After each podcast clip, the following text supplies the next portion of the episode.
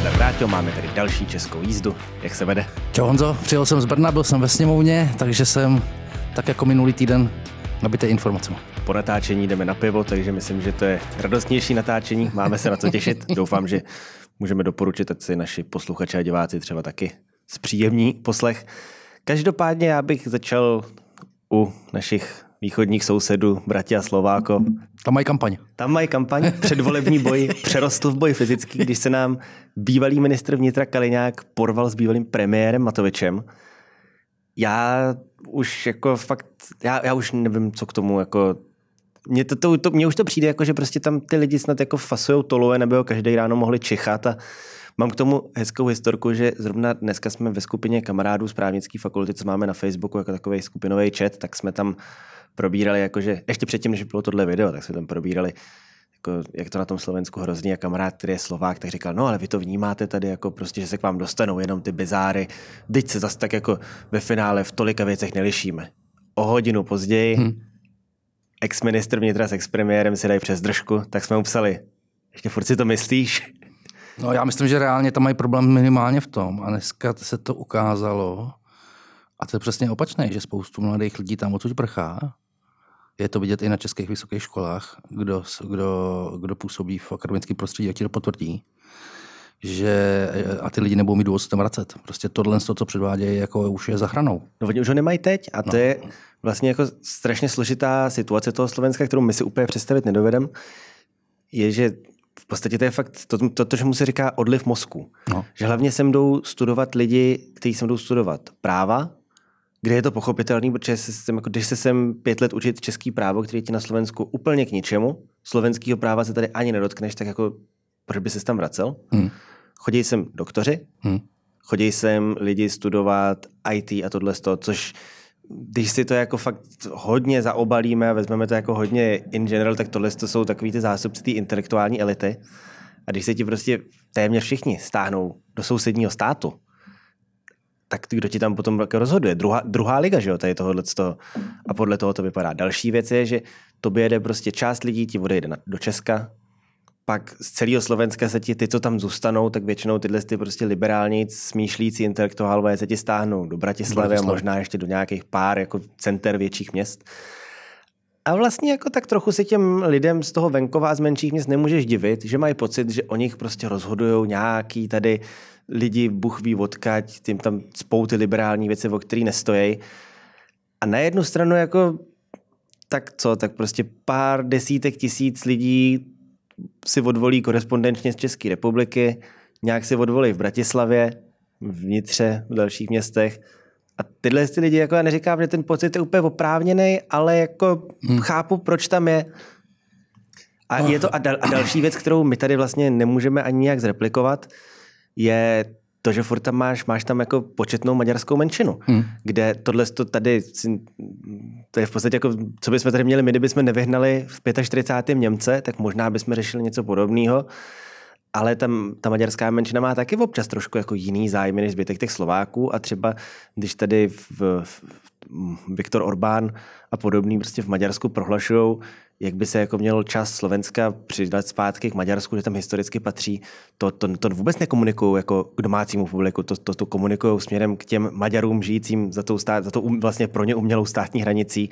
A to je další jako věc, která tam tak jako bublává a nedělá, nedělá úplně dobrotu. Jako já Slovákům v ničem nezávidím a jak jsem ti říkal předtím, než jsme začali natáčet, tak i kdyby Vladimír Mečer s Vlácavem Klausem neudělali nic jiného, tak jako já myslím, že dneska jim můžeme děkovat, že ty země rozdělili, protože jestli si dovedeš představit, jak by to tady vypadalo, jak by vypadaly volby do federálního schromáždění a federální vláda, kde by se porval Babiš s Ficem, o to, kdo to bude výst, pak by samozřejmě spolupracovali a kdybyste tady měl jako federální vládu Československé republiky, ANO, Smer, Republika, hmm. SPD. Já na to Slovensko občas jezdím, občas mluvím aspoň s nějakými experty ze sociologie, z politologie. Ten trend je zjevný a spočívá v tom, že jako oni ti už mnozí z nich off record řeknou, že už tomu vlastně nerozumí. Hmm. Systémově vlastně ten, ta politika se nedá nějakým způsobem uchopit, protože spoustu vztahů mezi těmi aktéry je zabaleno do osobního jako rázu Jsou spousta odštěpených no, stran, jako no. když tam máš vlastně, že jo, smer a hlas, což ještě v minulém volebním období byli ty samý lidi.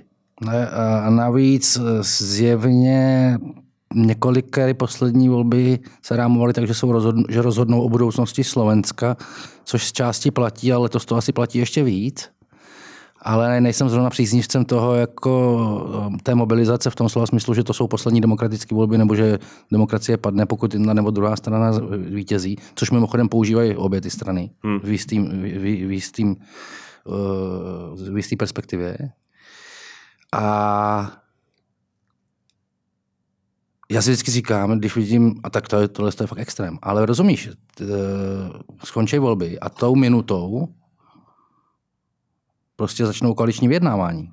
Ta slovenská politická scéna je roztříštěná a v momentě, kdy oni se před volbama rozhádají takovýmhle způsobem, tak to tam, co, o čem se tam tak jako, jak chceš potom domlouvat jako funkční, funkční, to je to důležité, funkční uspořádání. Kor, když tam máš na té nepopulistické straně, tak je už teď jasný podle preferencí, že se ta velká koalice ještě větší než tady, tam těch stran bude podle mě sedm dokonce, nejenom tady jako pět, jako máme u nás, že se neobejde bez KDH, což jsou hmm.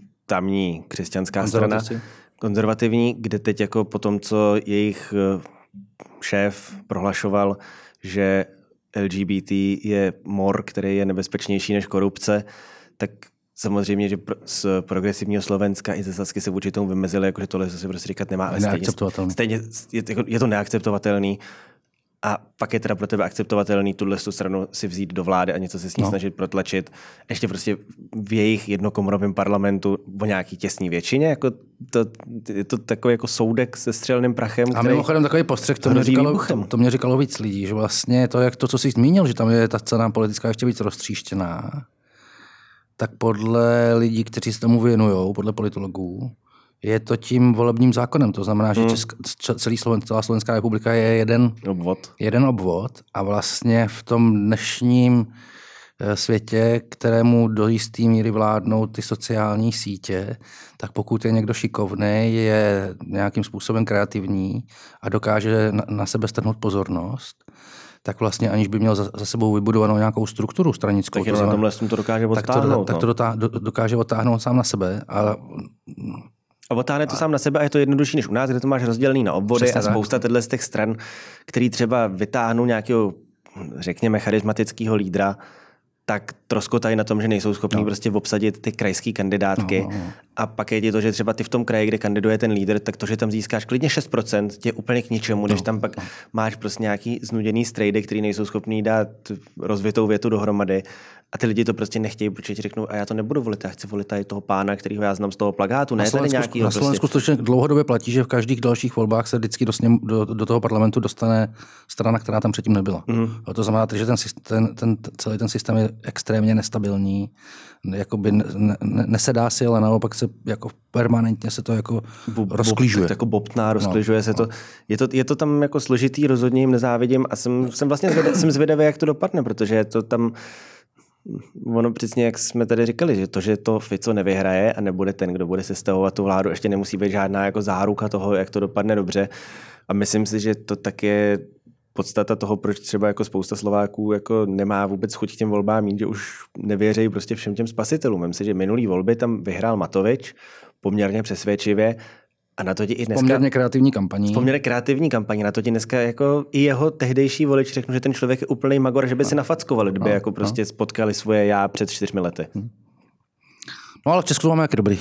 V Česku to máme taky dobrý. Sice se tady nervou ještě. Ještě se nervou, ale jako nejsem, myslím, podle mě nejsme úplně tak jako daleko od toho, aby zase tady nějaký uh, nový David Rád přišel a nafackoval novému Miroslavu Mackovi. Nebo naopak teda, naopak to bylo, myslím. Aha. Nevím, nevím kdo komu, jo, ale... Macek. Macek.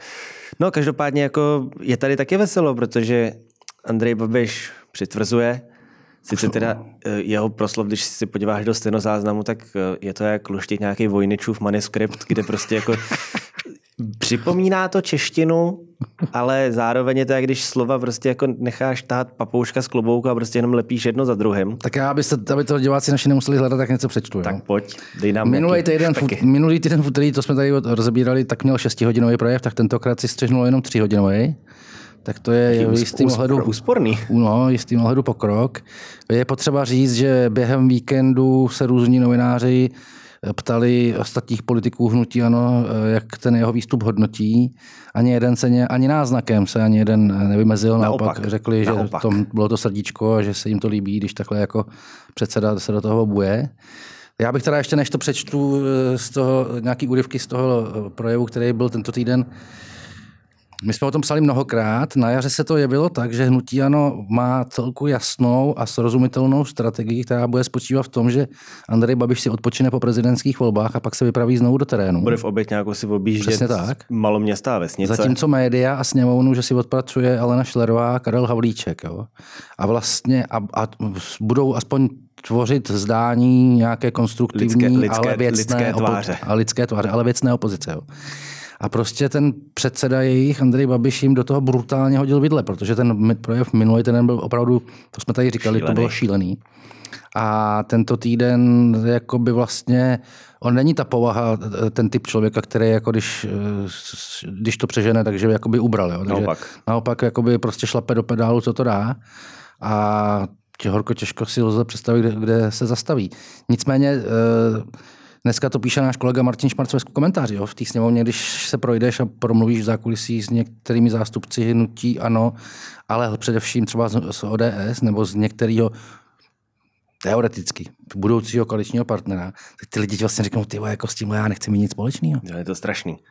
Jo. Mě teda, mě teda mimochodem pobavilo, když na mě vyskočilo u bývalého předsedy sněmovny Radka Vondráčka, že zval, že bude vystupovat, teď nevím, jestli na český nebo na primě, že bude vystupovat jako v debatě o parlamentní kultuře. To bylo včera večer v události komentářích. A jako když už tam chodí, tak je jako prostě tady tenhle ten patolízel, jehož tady politická kultura spočívá v tom, že nalité jak váza s, kyta- s kytarou zpívá na pultíku a pak zaletí si do Ruska se vožrat, takže není schopný ani jako koukat, kde je kamera.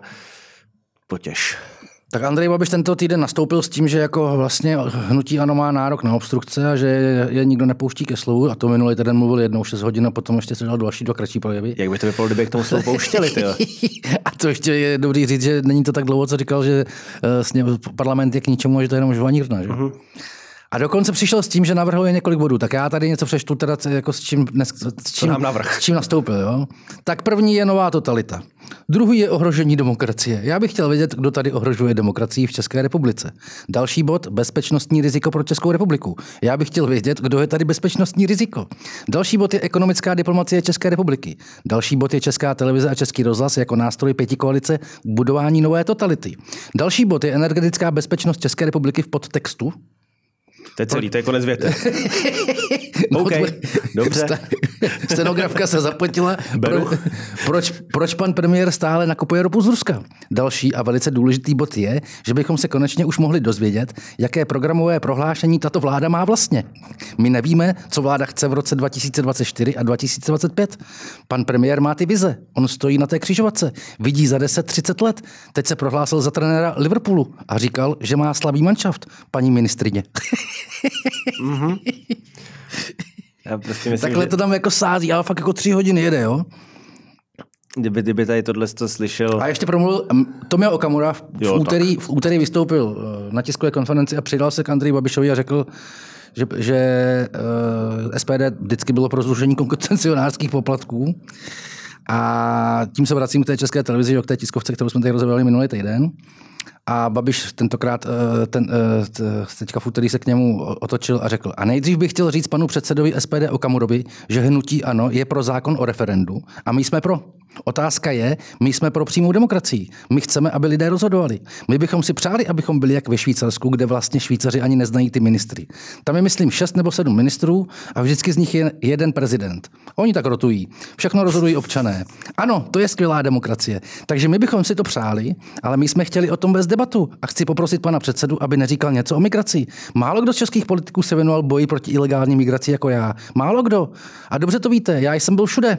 A dobře to víte, že s Viktorem Orbánem jsme to zarazili. A ta zrada ministra vnitra Rakušana a pana premiéra, který to asi ještě vůbec nepochopil, co se stalo, co je, skutečná pozv- co je skutečně pozvánka, tak věřte mi, že my jsme zásadně proti ilegální migraci. Já jsem navštívil několik hranic a věnoval jsem se tomu, takže asi na to pan předseda zapomněl. Ale to je jen taková odbočka. tyjo, tohleto číst blahé paměti Žilem a Polinér, tak roztrhá manuskript svého pásma a jde někam prodávat zeleninu, protože prostě zjistí, že nemá cenu se snažit a dokonalosti už bylo dosaženo. Ale no... A ještě, a ještě jednou, ještě, jo? Ještě, ale, ještě, ale, ještě, ale vrátíme se k těm obstrukcím. Takže tady vlastně vyšel velký komentář v právu. To je teďka nová menší divize seznamu, že vlastně je to špatně, ty obstrukce. Velký problém je, že ta média, která samozřejmě fandí pěti koalici, vyhráli jim volby, vyhráli prezidentské volby, oni nedělají monitoring. Oni na schvál nedělají monitoring. A když jsem tady 6 hodin mluvil o té minulosti a já mám dobrou paměť, a pamatuji si, co se tady všechno stalo, tak jim to vadí. Oni jsou z toho nervózní, jsou z toho nervózní, takže jsme si dovolil obstruovat. Ano, já jsem obstruoval, protože já nechci, aby lidem zvyšovali daně. Takhle jede, prostě míchá pátý přes devátý, skáče z tématu na téma, dá tam migraci, dá tam novou totalitu, dá tam, mě tam média, ještě, českou televizi, český rozhlas, hrozně, fialu. když uh, tam jako rozebíral tu totalitu a přišel s tím, jako, že si teda vyprošuje, aby se o něm říkalo, že je syn normalizačního kádra, přičemž jeho otec, který dostával angažmá všude možně v zahraničí. Po 68. ho znovu přijali do strany. Mladý Andrej studoval ve Švýcarsku na gymnáziu. Jako, to, je, to, je, to je prototyp toho normalizačního Jasně. kádra. A to, že říká, že žádnou totalitu nezažil, jako já myslím, že kdyby jiní lidi měli možnost v 80. letech jako nebejt tady jako a bát se, že někdo zmlátí na koncertě plastiku, když tam jako náhodou půjdou kolem, a místo toho mohli jako víc PZ v Maroku, tak asi taky z toho budou mít trošku jiný zážitek, ale je to, je to, fakt, je to fakt zvrácený a v tomhle ohledu mě pobavila taky eh, Klára Dostálová, někdejší ministrině pro místní rozvoj. místní rozvoj, která teď se o ní hovoří jako o volební lídrini do Evropského parlamentu, která teď jako prohlásila, že potřebujeme v Evropě méně dlouhých zbytečných projevů a více selského rozumu. Já bych paní Dostálové doporučil podívat se na záznam projevu svého majitele lomeno předsedy a možná mu trošku jako vštípit tady tuhle myšlenku, která v jádru není tak špatná, akorát teda ve vlastní straně asi váznou na její realizaci. No v každém případě to je fakt podivný v tom slova smyslu. Jednak buď to z toho plyne, že Andrej Babiš nepočítá s tím, že bude v příští vládě, že se stáhne do pozadí, nebo e, pracuje s variantou, že pokud vyhraje volby a bude mít většinu z SPD, takže to ubeče s nima. Nebo že se udělá jedno barevku za, no, nějaký, za nějakým handl, že to ale budou pokud, držet. No. pokud by chtěl aspoň působit zdáním toho, že koaluje s nějakou demokratickou standardní stranou, jako to bylo v minulém volebním období z ČSSD, a předtím ještě s lidovcem. Tak vlastně těmi, s těmi výstupy, které fakt jako posledních několik týdnů se, se opakují, si, a ono samozřejmě volby jsou za dva roky, takže je to daleko, ale prostě nedává, jako mě to nedává hlavu a patu. Jako. Já bych se nedivil, kdyby mu tam ty lidovci vlezli zás. Ten přijde na sněm, řekne, a my nechcem tě buzeranty a, a víno má být levné pro lidi tady. To čo drahé víno, fialová drahota, tak podle mě tam vlezou zas a budou přesně hrát. My jsme tady sociální svědomí, to, někdo to tam musí mírně, dostali jsme tři ministerstva. No tak uvidíme, no, ale uvidíme. je to jako, v každém případě ten trend, ne, není to jak hmm. na Slovensku, že by se rvali, ale jako, jako moc... já, když jsem to podíval, já bych řekl, jsme tak jako o dva až tři roky jako pozadu za tím Slovenskem. Moc optimismu s tím vývojem to člověku tady, taky nedodává, no. Jak to jde do kopru. No hele, ještě mě zaujalo, já jsem o tom psal už minulý týden, že jsem si toho všimnul, pak to teda v tomhle týdnu převzala Prima a po ní Blesk. E, koukal si na to, že náměstek pro dopravu a bývalý primátor pražský Zdeněk Hřib, navzdory tomu, že neustále propaguje ježdění MHD, natáčí videa, jako jak jezdí luxusní károu s řidičem za 200 mega, což teda je tramvaj, a jak bydlí na hájích, takže jezdí do práce metrem, ještě si může vyřídit maily, tak se ukázalo, že jeho služební automobil od ledna nebo února, kdy nastoupil do funkce, má na je to 15 000 kilometrů. A, a přitom on vždycky má fotky z metra, jak, řidič má, pracuje už cestou do práce. A řidič má 250 hodin přes času. Hmm. Zajímavý. No, tak vidíš. Tak třeba má nějaký dlouhý výjezdy. No, počkej, ono tam je ještě, já jsem četl, že tam je ještě nejvíc vtipný to, že jak za hřeba se magistrát zrušil parkovací místa před Magošem, mm-hmm. takže to auto musí parkovat někde v nějakým, někde je deponovaný na pankráci, takže když chce hřib někam jet, tak musí auto jet z Pankráce na magistrát, no, vyzvednout ho, někam ho hodit, zajet na Pankrác, vyzvednout ho, hodit to na Magoš, zajet hmm. do Pankráce. Ono se to nesčítá, ale jako podle mě průměrný člověk těch 15 000 kilometrů najde tak jako za rok s tím, že občas jede jako na dovolenou nebo někam na chatu, Tenhle to hmm. nalítá po Praze. V, obdivu, v obdivuhodný. Jestli nemá někde v peci třeba. Stá, stále výjezdní zasedání. No, něco takového. V Jablunkově, no, to je daleko. Mimochodem, Piráti mají teďka tuto v sobotu mimořádné celostátní fórum. Taky už se perou. Kde představí kandidátku pro eurovolby. Pro eurovolba, taky už se perou, už jsem koukal, že byl osočen tentokrát, ne, tentokrát ne Jakub Michálek, ale Mikuláš Ferenčík, že to tam jako všechno pokoutně řídí, že s ním musí být zúčtováno. Sám jsem zvědavý, jak to dopadne, jestli, jestli vyhraje to křídlo, které je kritické eh, k účasti Pirátů ve vládě, a to znamená to křídlo, které, které už teďka teď je v Europarlamentu. parlamentu je Pexa Gregorová A nebo zda je zda něco pravdy na tom, co říkáš ty, nebo co už se píše v médiích, to znamená, že eh, to křídlo kolem těch eh, kluků, kteří jsou tady ve vládě a kolem vlády a různě na ministerstvech, jestli si to pohlídají. Myslíš, že kdyby vyhrálo to současný jako europarlamentní křídlo takových těch víc jako tvrdojaderných levičáků, který otevřeně nesouhlasí, aby se něco změnilo? Myslím si, že ne. Jako Podle že, mě vůbec. No, vůbec nic. Podle mě se stejně zase, stejně zase prostě nějak, nějaký duo až trio se uklidí do europarláče, ty, ty na kandidáce pod nima si tam vezmou jako asistenty. A Ivan, Ivan Bartoš pokaždý, když na to byl tázán, tak řekl, že o účasti ve vládě se rozhodovalo ve vnitrostanickém referendu a že to dopadlo tak jako jednoznačně a nespochybnitelně, že není důvod. A asi není pro přímou demokracii, aby o tom hlasoval každý no, týden no, na novo. Jasně, no. Což je taková, no. to je spíš taková, to je taková evropská cesta, kde se také jako o nějakých těch lisabonských smlouvách referendovalo do té doby, než to vyšlo, jak bylo potřeba. Jo, to bylo několikrát. No a jinak já jsem tento týden navázal na rozhovor, o kterém jsme tady mluvili eh, před týdnem s Janem Součkem, s Janem Součkem který už vyšel. Martina Baxu. A tentokrát jsem měl Martina Baxu, ministra kultury, bývalého primátora Plzně. Mm-hmm. A probírali jsme to též téma, tak koho to zajímá, tak nechce na to podívám. Myslím, že bychom to mohli vydat ještě do konce týdne, nejpozději začátkem toho příštího. Tam je zajímavá jedna věc, jo? jako už jsme to tady minulý týden nabrnkli, že minimálně část ODS nebo obecně lidi, kteří jsou, se sami sebe označují za pravicově smýšlející, tak mají s tím zvyšováním koncesionářských poplatků problém. Což dává smysl. A Martin Baxa dokonce loni touto dobou ještě tvrdil, že tato vláda zvyšovat koncesionářské poplatky nebude. Eh, nakonec změnil názor v tom rozhovoru mě, eh, když jsem se ho na to zeptal, na tohle to přesně, tak prostě eh, na rovinu přiznal, že změnil názor. Jak říkal Miloš Zeman, jenom idiot ho nemění. Ale celkově na mě působil optimistickým dojbem v tom slova smyslu, že si myslí, že přesvědčí i svoje spolustraníky, Protože já, když se pohybuješ po sněmovně a mluvíš s těmi lidmi, tak v celku záhy zjistí, že skutečně je to tak, že část minimálně toho klubu ODS s tím může mít problém, ale on se tváří tak, že je přesvě, už přesvědčil a část přesvědčí. To znamená, že nepochybuje o tom, že koalice v tom bude jednotná. Když jsem se ho tázal, zda se nebojí toho, co jsme tady říkali, eh, že Andrej Babiš si na tom postaví část kampaně a pojede to téma až do sněmovních voleb celý dva roky, tak říkal, že to, že to asi tak z části bude, že to bude ostrá debata, ale prostě, že je připravený vyhrát. A skutečně se si, si myslí, že do roku 2025, se to kdy má vejít uh, ten zákon v platnost, takže to se to prostě stihne. Tak jako jeho optimismus bych občas teda jako chtěl mít. A, působil, a byl fakt dobrý jako náladě, v dobrém hmm. rozmaru. Eh, až jsem byl z toho v dobrém slova smyslu překvapený, že prostě má připravený argumenty, mají to zpracovaný, říkal, že na tom rok makali, že se scházeli s různými lidmi, s experty, samozřejmě s lidmi z těch veřejnoprávních médií a že si to prostě uhájí.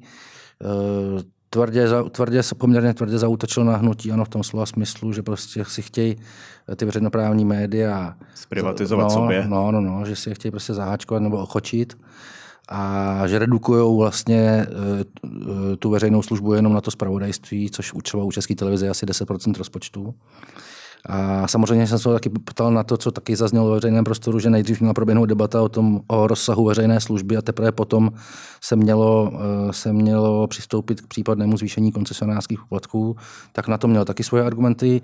Myslím si, že dobrý rozbor tak budu se na něj těšit ještě poslední, a to je jenom taková vsuvka spíš, než to pro tentokrát ukončíme, tak si, jak jsi říkal, ty Babiš jako jak je pro referenda tohle, tak že i tam u něj nějaký jako jeho v úvozovkách bezpečnostní experti, že přišli s tím, že by měli být, to, což říká i mimo jiný KSČM nebo SPD, že by mělo být referendum o nákupu F35 Mě by jako zajímalo, jako, jak chce 99,9% populace přispět do nákupu stíhače, když o tom vědí mm, naprostý prd.